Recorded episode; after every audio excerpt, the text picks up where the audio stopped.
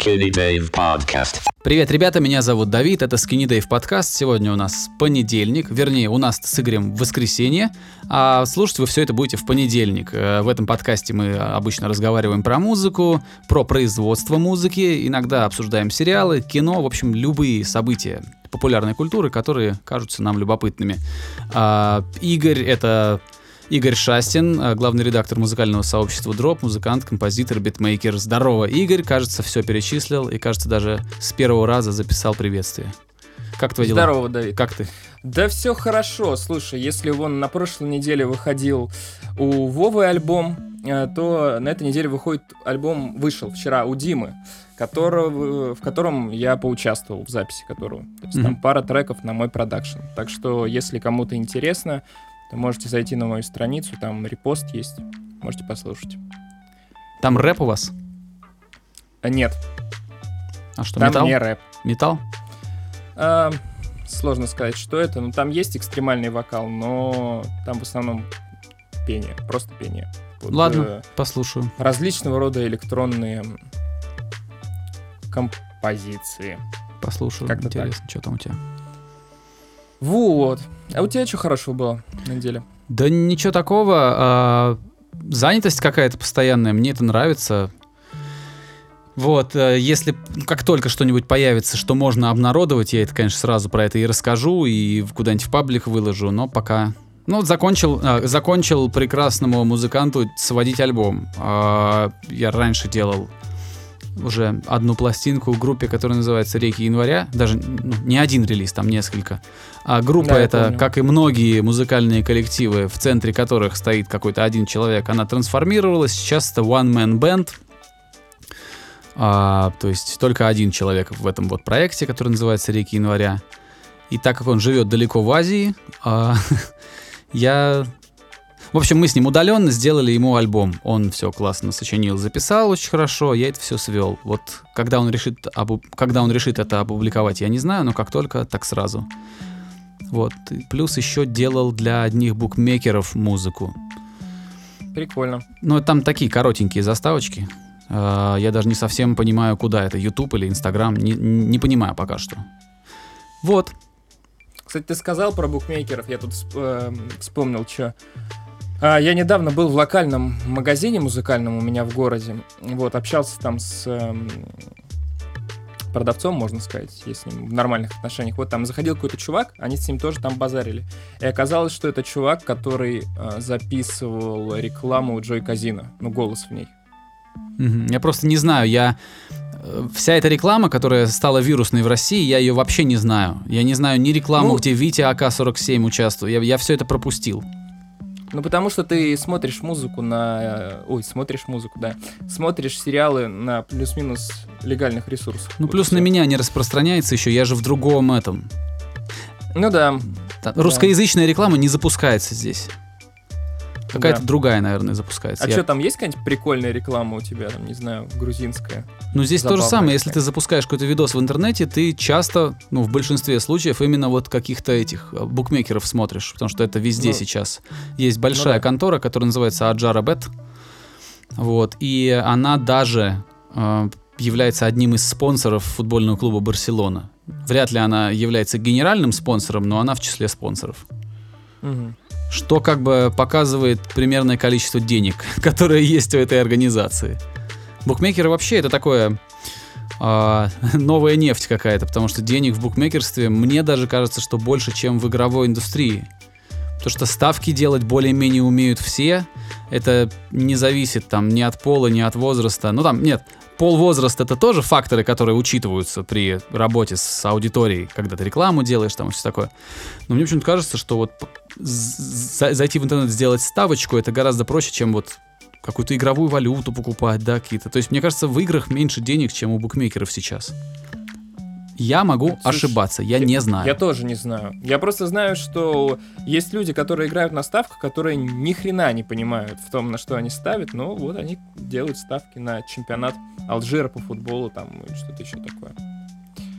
Вот. И мне это кажется совершенно непонятным, но их деньги, их право, пускай веселятся как хотят. Тоже так Ну, думаю. Как-то так. Тоже так думаю. Хочешь, развлекайся. Хочешь потратить, потрать. Хочешь А, проиграться в пух и прах, ну что ж, сделай это один раз, чтобы второй раз это не сделать потом. Да, Как-то так. да. А, слушай, на, на этой неделе интернет шумит мемами, и не только мемами, про шведскую девочку Грету Тунберг. Что-нибудь слышал про эту историю? Ну, конечно, слышал, от этого же не спрячешься никуда.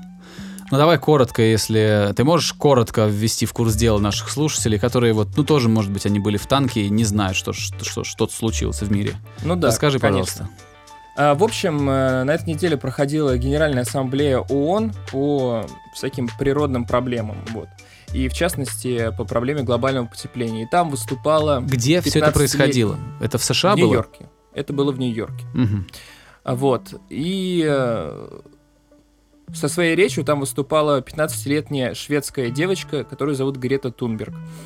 И эта речь стала настолько вирусной по той причине, что она максимально экспрессивна и категорично выражает свои мысли. То есть э, ее речь сводится к тому, что так называемые «вы» имеет, ну, видимо, она и обращается к политикам, а, испортили ее детство а, и вообще испортят будущее ее и ее детей. Ну, типа из-за того, что они не заботятся о экологии. Вот. То есть она приводит цифры, что там они собираются снизить до 50% там различные выбросы негативные, но она говорит, что ее, мол, эти 50% не устраивают, и вы нас всех предали.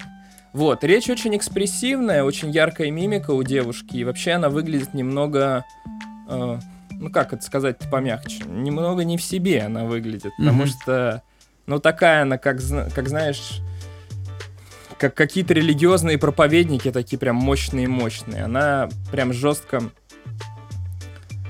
свою идею проповедует. Вот. У меня есть на эту тему интересный взгляд. Но мне сначала хочется услышать, что ты хочешь по этому сказать. А, значит, смотри, я тоже об этом думал. Я, я вообще не очень люблю активизм. Э, сам по себе активизм любой, это, как правило, очень хорошее начинание. Ну, то есть, когда кто-то что-то хочет делать во благо. Это всегда очень, ну, как бы здорово, когда человек имеет благие намерения. Но дело в том, что самое худшее в любом движении — это его представители. То есть я уже говорил это про феминизм, да, что феминизм сам по себе, в нем нет ничего плохого, это замечательная вещь. Э, Но в последнее время феминистки, а, не все, но некоторые из них, особенно вот самые публичные, вот такой вот парадокс, они скомпрометировали все движение и заставили многих людей смеяться над ним, что как бы не очень хорошо. Они подставляют весь движ, сами того не, ну, не желая. Вот, то же самое вот, вот с этой девочкой, да, я вижу, как многие журналисты э, высказываются о ней, даже довольно взрослые люди, они видят в ней вот эту вот сумасшедшую активистку со злыми глазами, да, что вот, ну, много-много вот в такой тональности заявлений звучит. а кто-то говорит, что она вот лицемерка, что из-за того, что э, якобы она приплыла, э, вернее, правильно, пришла на парусном судне через э, океан в США, чтобы не, не делать выбросов в атмосферу вредных. Из-за этого она использует вот все время экологичный транспорт. Но кто-то там сказал, что ее привезли двое, а, ну, два участника экипажа, какие-то два известных чувака, которые разбираются в, в том, как пересечь Атлантику. Вот. И как только они, значит, прибыли, они там типа выспались, сели в самолет вдвоем и полетели назад. А на смену им еще двое полетело, чтобы девочку эту забрать потом. Вот. А я не знаю, насколько это правда, но ну, в принципе это объяснимо. Мне кажется, такое есть. Такое случается. Я же пытаюсь рассуждать трезво и не включать эмоции. Я, мне эта девочка ну, не симпатична, но речь же не о симпатии.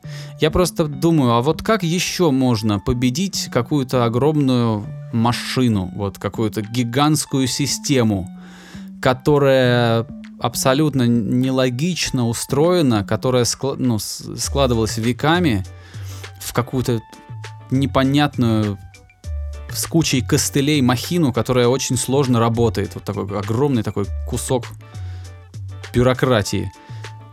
Только чем-то подобным. Ну, то есть, а, понятно, что девочка с улицы просто так не войдет и не будет выступать перед президентами, а, перед, перед политическими деятелями там всего мира. Нет, э, для этого нужно тоже, для, для, для, борьбы, для борьбы с одной системой нужна какая-то другая система. И, собственно, вот эта девочка Грета, она э, такая верш- вершина айсберга, в- лицо а, фронтмен другой системы, системы экологич, экологической, системы борьбы за экологию. Все говорят, что этой девочке очень небедные родители, она из преуспевающей... э, слушай, шведской ты сказал, да? Шведский, да. Да, Да, из- это важно. из преуспевающей шведской семьи, а, и что, грубо говоря, там ее перевели на домашнее обучение, что из этой девочки стараниями менеджеров, стараниями родителей, а, путем там правильных пресс-релизов, конференций, фотографий, видеоотчетов из нее делают вот лицо вот этой международной борьбы против изменения климата. То есть она абсолютно такой вот а, Орудие. продукт своей системы, отдельный. Ну как, ну а как, и- как иначе можно что-то изменить, если не... Ну, клин клином вышибают, есть старая русская э, пословица. Вот я думаю, что если ты хочешь что-то поменять, ну только таким образом можно что-то сдвинуть, что-то толкнуть плечом, чтобы оно подалось. А, рассуждать можно бесконечно о том, насколько это нравственно, насколько в этом мало лицемерия или много. Но если ты хочешь что-то поменять, ну как еще это сделать? Я пока не представляю, как еще это можно сделать. Нужна какая-то организация. И чем она будет мощнее, тем больше у этой организации шансов по- подействовать, да, и, и что-то поменять. Последнее. А, а, Слушай, я в процессе пока рассказывал все это, что-то мне хотелось прям в конце добавить, и я, кажется, забыл. М. Ладно, все, на этом остановлюсь. Я думаю, что, ну, вот, вот так. А, Хорошо. на этом мое мнение, мне кажется, более-менее Я в целом, я в целом поддерживаю твою позицию относительно вот этой всей экологической ситуации, но есть один момент. А, Мне кажется, в деле Греты Тунберг экология вообще немного на втором плане.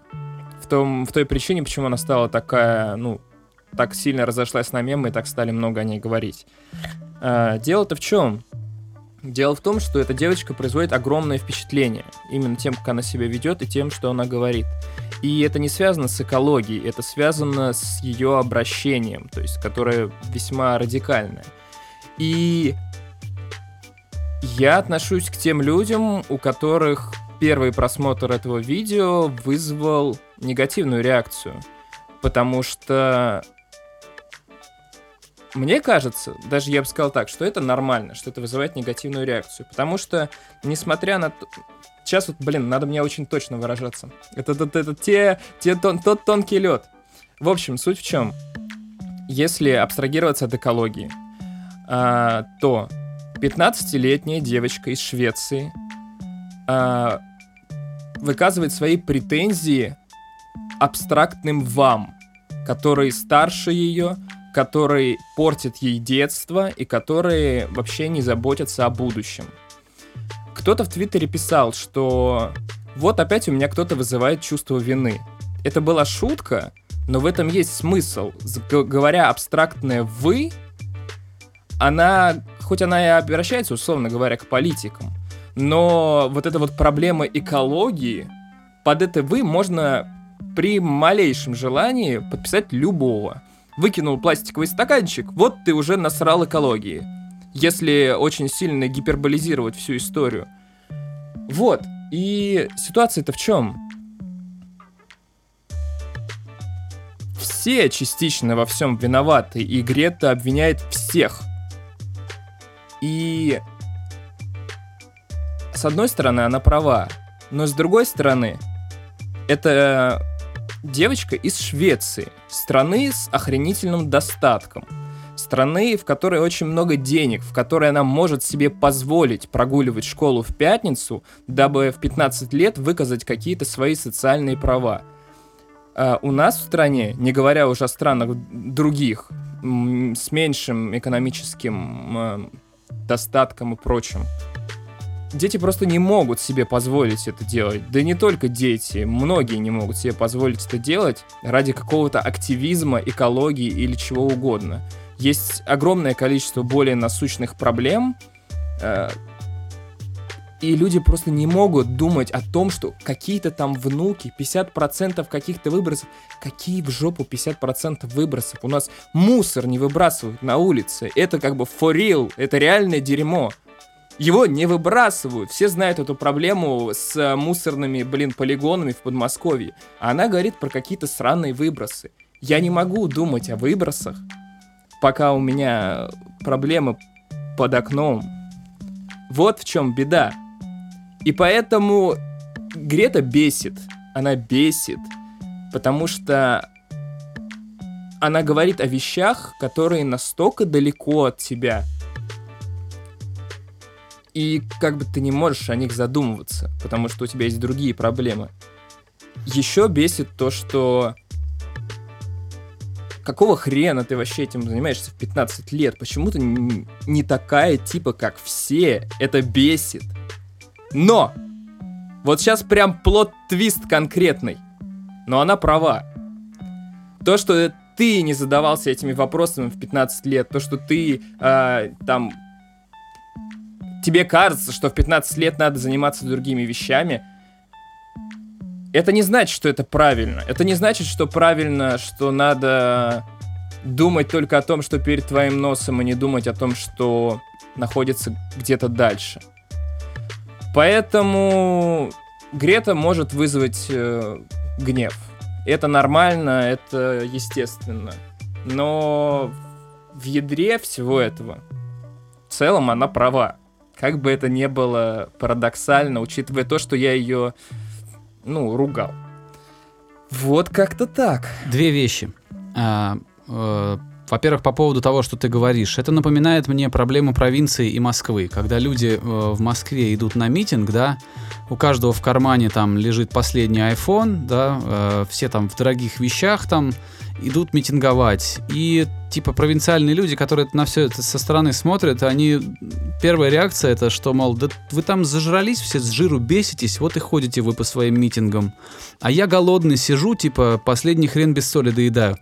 Но кто-то из моих друзей в Твиттере написал очень меткую вещь, что когда ты поднимаешься на какую-то повыше ступень пирамиды Маслоу, когда тебя начинают заботить что-то, кроме базовых вот твоих нужд, когда нужно согреться, спрятаться от холода, там, э, набить брюхо, а ты естественным образом начинаешь беспокоиться о других вещах. По сути, сытые москвичи, которые выходят э, получать пиздюлей от ОМОНа в Москве, они как бы, ну да, они неприятные, не близки человеку в провинции, но, но именно вот эти сытые москвичи, побитые ментами, а, делают для этих провинциалов гораздо больше, чем эти провинциалы делают для них. Вот такой вот он странный парадокс. А, по поводу, значит, Греты. А, она права, но вот в чем главная беда. В том, что если, ну, сегодня мы живем в очень эмоциональном обществе, что как бы важна, важно не правда, важна не твоя правда, а то, насколько эта правда вызывает отклик у аудитории. А, грубо говоря, там Дональд Трамп стал президентом США, потому что, как сейчас модно говорить, это первый президент эпохи постправды, когда человеку насрать э, насколько, насколько политический лидер там выполняет свои обещания человеку, главное, чтобы этот лидер как-то вот вызывал у него сиюминутный восторг. Вот э, если ты хочешь современными способами, современными средствами чего-то добиться в изменениях климата, то тебе, ну, абстрактному тебе, да, э, нужно найти такого лидера, который вызовет обая... который будет обаятельным. А Грета говорит правильные вещи, но она говорит их э, э злобно. И понимаешь, э, эмоциональный человек, человек эпохи Твиттера, да, и, и Инстаграма, он посмотрит и скажет, меня эта девчонка бесит. И таким образом все остальное, все это движение там за защиту климата, да, вся эта борьба а, будет скомпрометирована. То есть идея, которую она, за которую она борется, из-за того, что она не имеет должного обаяния, не показывает должной силы, должной уверенности и какого-то и не располагает к себе публику, из-за этого идея э, становится скомпрометированной. Понимаешь? Я понимаю, что ты хочешь сказать, да, но мне кажется, как ее агрессия, как она может оттолкнуть часть людей, так она может другую часть людей и привлечь. Потому что, типа, она говорит правду матку. Ну, типа, фиг знает. А, в общем, да, ситуация немного такая полярная, потому что ее можно рассматривать по-разному. Но действительно, мне кажется, если посмотреть э, как бы внутрь всей этой ситуации, она исключительно положительная. По поводу климата. А, я смотрел несколько документалок, а, посвященных тому, из-за чего происходит глобальное потепление. Я, конечно, был... Это вообще было неожиданно, когда я узнал, что а, главная проблема это не автомобили и не люди, а главная проблема это производство мяса. Что когда мы выращиваем крупный рогатый скот, ну типа на одну котлету, которую ты ешь в бургере, уходит такое количество пресной воды и э, там такой, как это называется, carbon footprint, как типа так а, как... Кар... Э, углеродный след это называется. Да, вот одна корова, которую выкармливают по-быстрому, чтобы ее забить и сделать из нее фарш, она тратит кучу воды и выбрасывает в атмосферу гораздо больше тепла. Грубо говоря, многие над этим смеются, но это я понятно, что я не могу прям сто процентов говорить, но вот согласно моим источникам, глобальное потепление в, в большей степени спровоцировано коровьим дерьмом, понимаешь, чем э, автомобилями. Автомобили, конечно, там вносят свою лепту, заводы там, это все есть, но говорят, что просто из-за того, что человек, э, современный человек ест мясо каждый день и иногда ест каждый день мясо три раза в день, этого раньше, это неслыханно, в 19 веке этого не было у людей.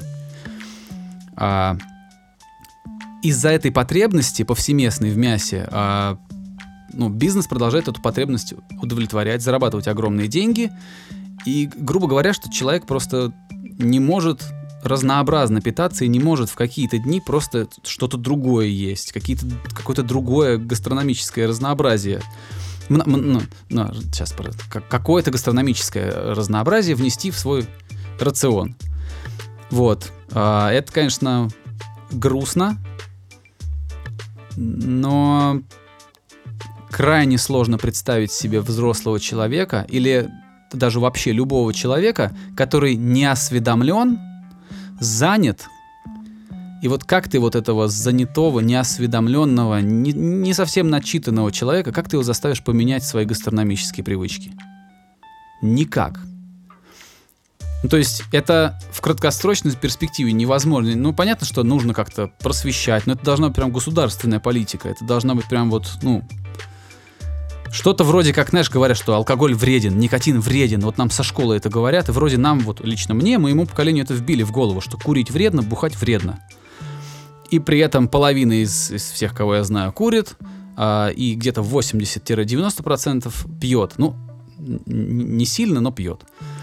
Вот. Ну, может быть, такое же воспитание нужно относительно глобального потепления. Но главное, чтобы это успели сделать. Знаешь, что я тебе могу сказать? А, главное не запрещать чего-либо. А объяснять совсем просто? не ставить под запрет. Ну, потому что ты знаешь, как истории с сухими законами и прочим вот этим вот отменами чего-либо, как они потом прилетали бумерангом. Не, надо объяснять Поэтому... людям. Об, об, абсолютно точно. Э, говорят, что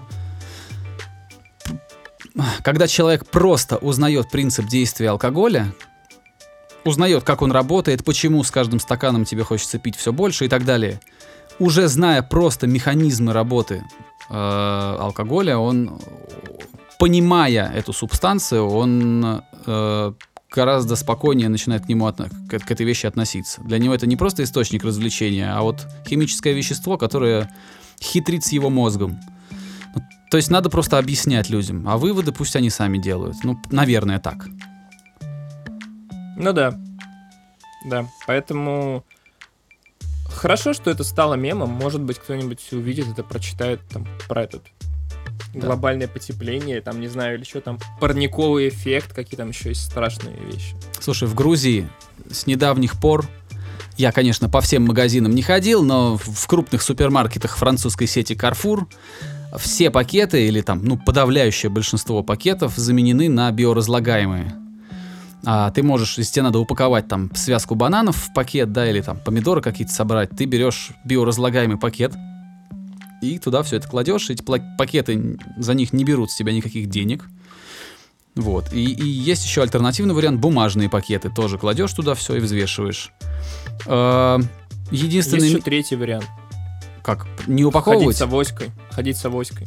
Ну, С, с льняными пакетиками, вот этим вот всем. а, я знаю... Мешочками. У меня... Я не хожу с авоськой, но у меня есть многоразовые сумки. Если мне нужно много сразу отнести, я не беру пакеты, я просто достаю в том же Карфуре, в том же магазине, вот в этой торговой сети я купил а, многоразовые суперпрочные пакеты, и теперь, когда мне предлагают большой пакет, я говорю, мне не надо, вот, вот вам, пожалуйста, у меня свой. Не знаю, это может быть немножко неловко, да, но мне насрать. Вот, Знаешь единственный минус, единственный минус, биоразлагаемые пакеты воняют как дерьмо. Ты просто себе не представляешь. Я, я думал, чем начало пахнуть в магазине. И когда я поднес вот к носу этот биоразлагаемый пакет, я просто охренел. Он очень неприятно пахнет, прям вот до тошноты. А, честно скажу, я готов это потерпеть, э, потому что просто этот пакет доезжает до моего дома, дальше он выбрасывается в ведро, а потом он через неделю сгнивает в земле, и все. Я как бы Кстати, перебьюсь. Ты знаешь, э, по-моему, в Билле, в, суп- в сети супермаркетов Билла, которая в Москве есть, например, э, там тоже биоразлагаемые пакеты, но они не воняют. Они и выглядят как обычные пакеты, но написано типа они биоразлагаемые. Ну, Это может быть просто разные разновидности пластика. Может быть. Кстати, знаешь еще вот историю по поводу хождения с авоськой? Э, Типа, э, если же, ну, рассуждать логически, в этом только плюсы.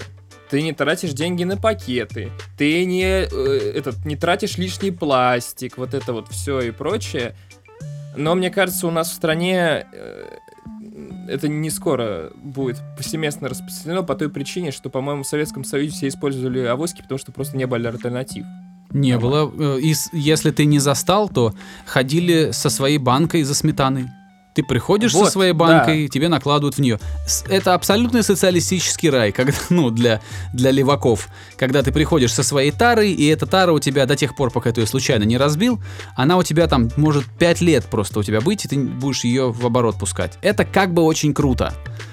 Вот, я как раз хочу сказать, что о том, что мне кажется, пока у нас э, не вырастет поколение, которое не жило в Советском Союзе, мы не сможем прийти к этому. Да, потому, что, всем мы это будем будет... смотреть, типа, ну нахер это дерьмо, мы уже там были, типа, ну это, не-не-не, ну его нахер. Да. Ну да, но по поводу социализма, у нас сегодня с тобой какой-то очень общественный такой выпуск получается. Мы даже сегодня про, про новую музыку пока не успели поговорить. Слушай, смотри, у нас, у нас очень круто после отпуска. Мы говорили исключительно про музыку, говорили про, исключительно про игрульки сериалы. Теперь у нас социальная повестка. Так что мы прям тук-тук-тук. Ну вот, по поводу социализма я что хочу сказать. Это очень популярно, и многие, многие западные, назовем их так, государства, они вот в этот, европейские государства, они в этот социализм прям с головой бросаются. А, и, и там, если ты сейчас посмотришь на какую-нибудь Великобританию или на какую-нибудь там Францию, ты вообще любое э, раз- разви- развитое, развитое, развитое государство европейское, а, если пос- посмотришь, ты увидишь, что это как бы капитализм. Там много левацких идей. Да, но с такими, с, с очень, с очень такой, как они, как же, я не знаю, как оно точно называется, я в этих наименованиях не силен, но там очень много социализма. И эти движения, которые сильно-сильно левые, потому что я против умеренно левых э, движений не имею вообще ничего. Я вообще за умеренность. Вот. э, в США, например, набирают обороты, там есть кандидат в президенты, а вернее, никак, не кандидат в президенты, ее, согласно законодательству, не смогут избрать, потому что ей еще, по-моему, 30 лет нет. А она очень, она избралась в Конгресс, э, и она, в принципе, вот своим поведением на публике мне напоминает чем-то эту Грету. Ее зовут Александра... Я понимаю, о ком ты говоришь. Александрия Окасио Кортес ее зовут. Да. Вот. а, у меня очень много вопросов к этой даме. Э, она абсолютный популист, который не выдерживает, например, она отказывается от дебат, например, когда знает, что она эти дебаты проиграет или просто не обладает нужным, а, как сказать, не, не имеет тот багаж знаний, который ей нужен, чтобы эти, в этих дебатах одержать победу какую-то. Она, например, ее известный ам, консерватор американский и общественный деятель, его зовут Бен Шапиро, он ее приглашал и сказал, я с удовольствием пожертвую 10 тысяч долларов э, на вашу предвыборную кампанию или куда вы скажете, просто если вы согласитесь со мной публично поспорить, е- если мы устроим культурные дебаты. На что она, знаешь, что написала? Она ответила не напрямую ему, она написала в своем твиттере, что то, что делает Бен Шапиро, это кэт-коллинг. Кэт-коллинг — это когда девушку на улице там, эй, малышка, она говорит, что это то, что он делает, это абсолютный кэт-коллинг, вот, что она не намерена идти на поводу, когда любой там, значит, консервативный э, шовинист лезет к ней со своими приставаниями. Вот так она это ответила. При этом Нет, Бен слушай, Шапиро ортодоксальный иудей, который никогда в жизни не, не занимался кэт-коллингом. Да дело-то в чем? Я понимаю, нет, я понимаю. Блин, а я знаешь что, Игорь, прости, пожалуйста, я же не добил, Давай, давай. не, не добил-то, я к чему все это начал? К тому, что эти люди, они такие все думают, что у них все получится, и что они, они сейчас реально в- с головой хотят нырнуть в этот социализм, просто потому, что они не видели, что творилось за железным занавесом. Эти люди Да. думают, эти люди думают по какой-то причине утопической, что у них получится. А есть на самом А Щас, социализм не работает. Я тебе... Не-не-не-не, смотри, я сейчас тебе могу выдвинуть теорию, почему может получиться. А, смотри, во-первых, по поводу госпожи Кортес и Шапира.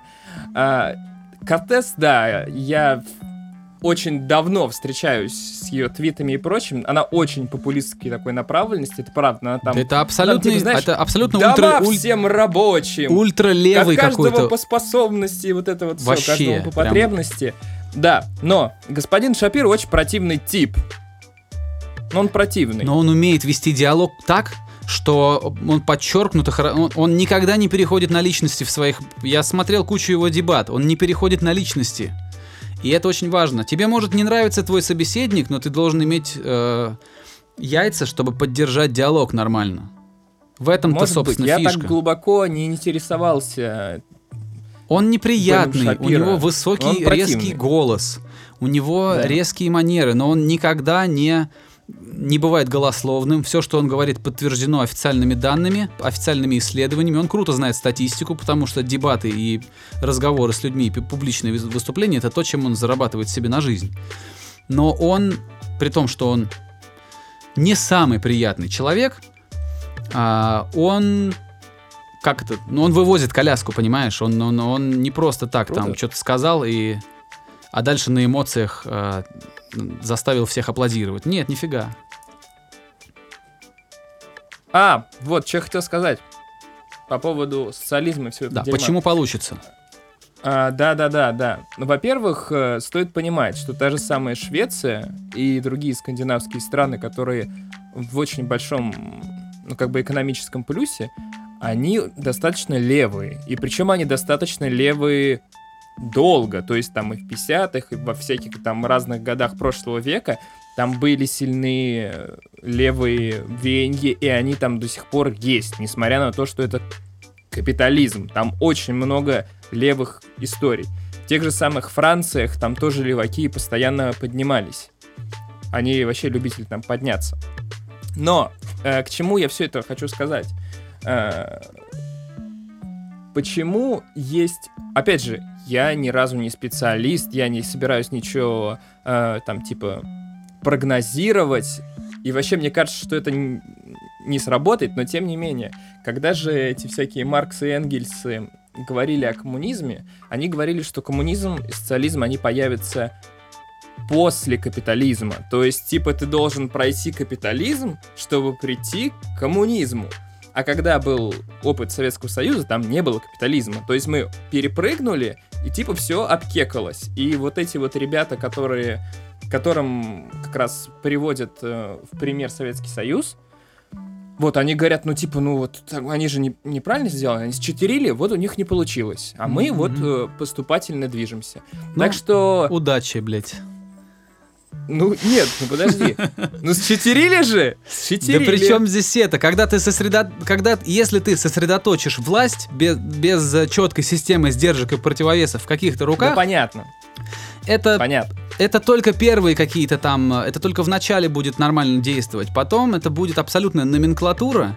А, это, это просто, ну, люди это люди. Я все понимаю, да, что там согласно, собственно, прогнозам самих авторов, да, людей, которые написали на- научные труды на эту тему, все не так произошло с Советским Союзом. Мы перескочили, Мгм, От- Этап. ну да, от, от монархии сразу в коммунизм. Вот. Но тут дело немножко не в этом, а дело в том, что... А, Ну, ты понимаешь, если, если неизбежно конечно, типа- в системе, в которой один сидит на жопе, а другой работает, чтобы сидящий на жопе получал пособие, а, в такой системе а, кто-то остается обиженным. Тот, кто Это получает, тот, кто получает не по собственному труду. То есть человек, который пашет как лошадь, а получает меньше. И платит Но вдвое дело- больше налогов, например, Я- там, или не вдвое. Я согласен, я согласен. Это просто, в этом нету справедливости. Безусловно, но, опять же, мне кажется, что истина, она где-то посередине. Где-то есть, посередине, да. Потому что можно- капитализм тоже, капитализм это тоже довольно жестокая вещь. Очень жестокая Да. вещь. А С этой глобализацией совсем. Это он нам, он сделал очень много зла.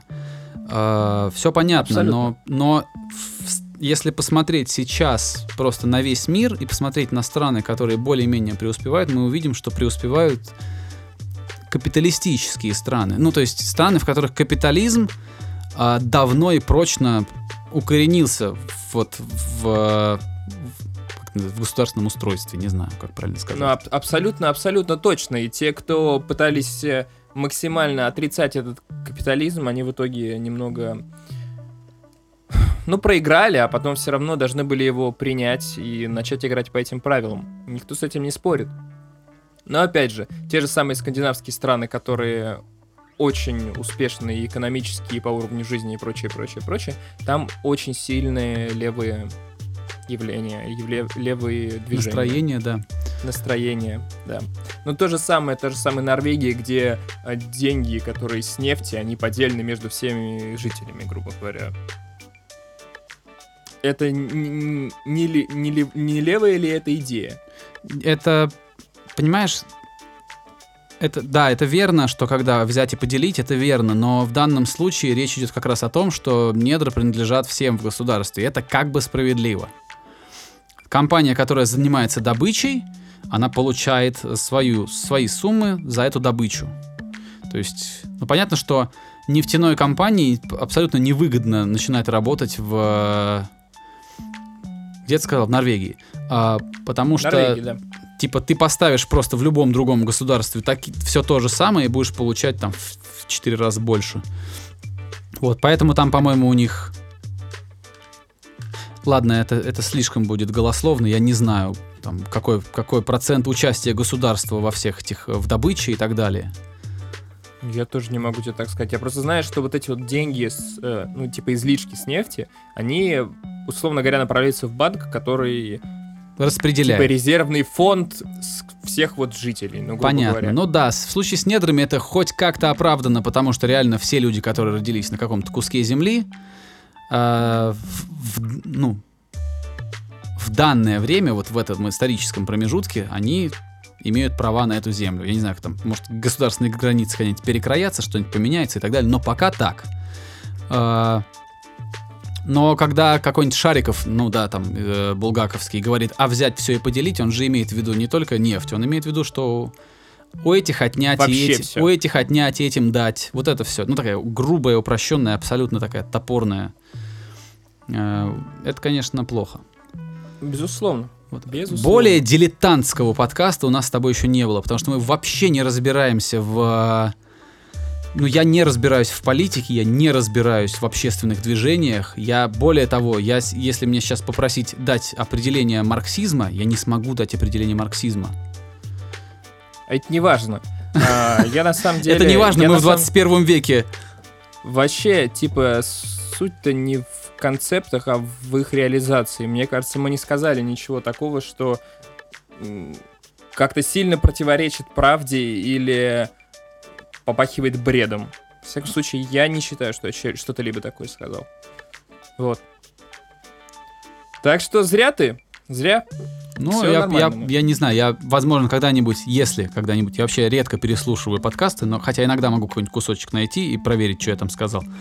А, если я когда-нибудь буду переслушивать этот подкаст, не исключено, что я буду краснеть. Ну что ж, пусть будет так.